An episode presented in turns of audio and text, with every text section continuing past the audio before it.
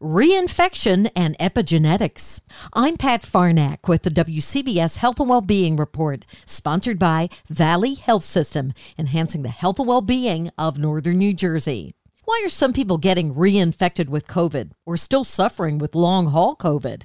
Precision medicine Dr. Florence Comite says it could be epigenetics. Maybe you're 60 or 50, but we might see you as 30 or 35 internally, biologically. On the other hand, we may also see an advanced biological age. And I was just reading about an actress who had eating disorder issues. She's 22, she has osteoporosis, and she has the bones of an 80 year old. Particularly if you're anorectic young, sometimes it's hard to recover. But the epigenetic piece of it is how we express those genes that can change and move and is fluid and dynamic. The entire interview at WCBS880.com slash health. I'm Pat Farnack, WCBS News Radio 880.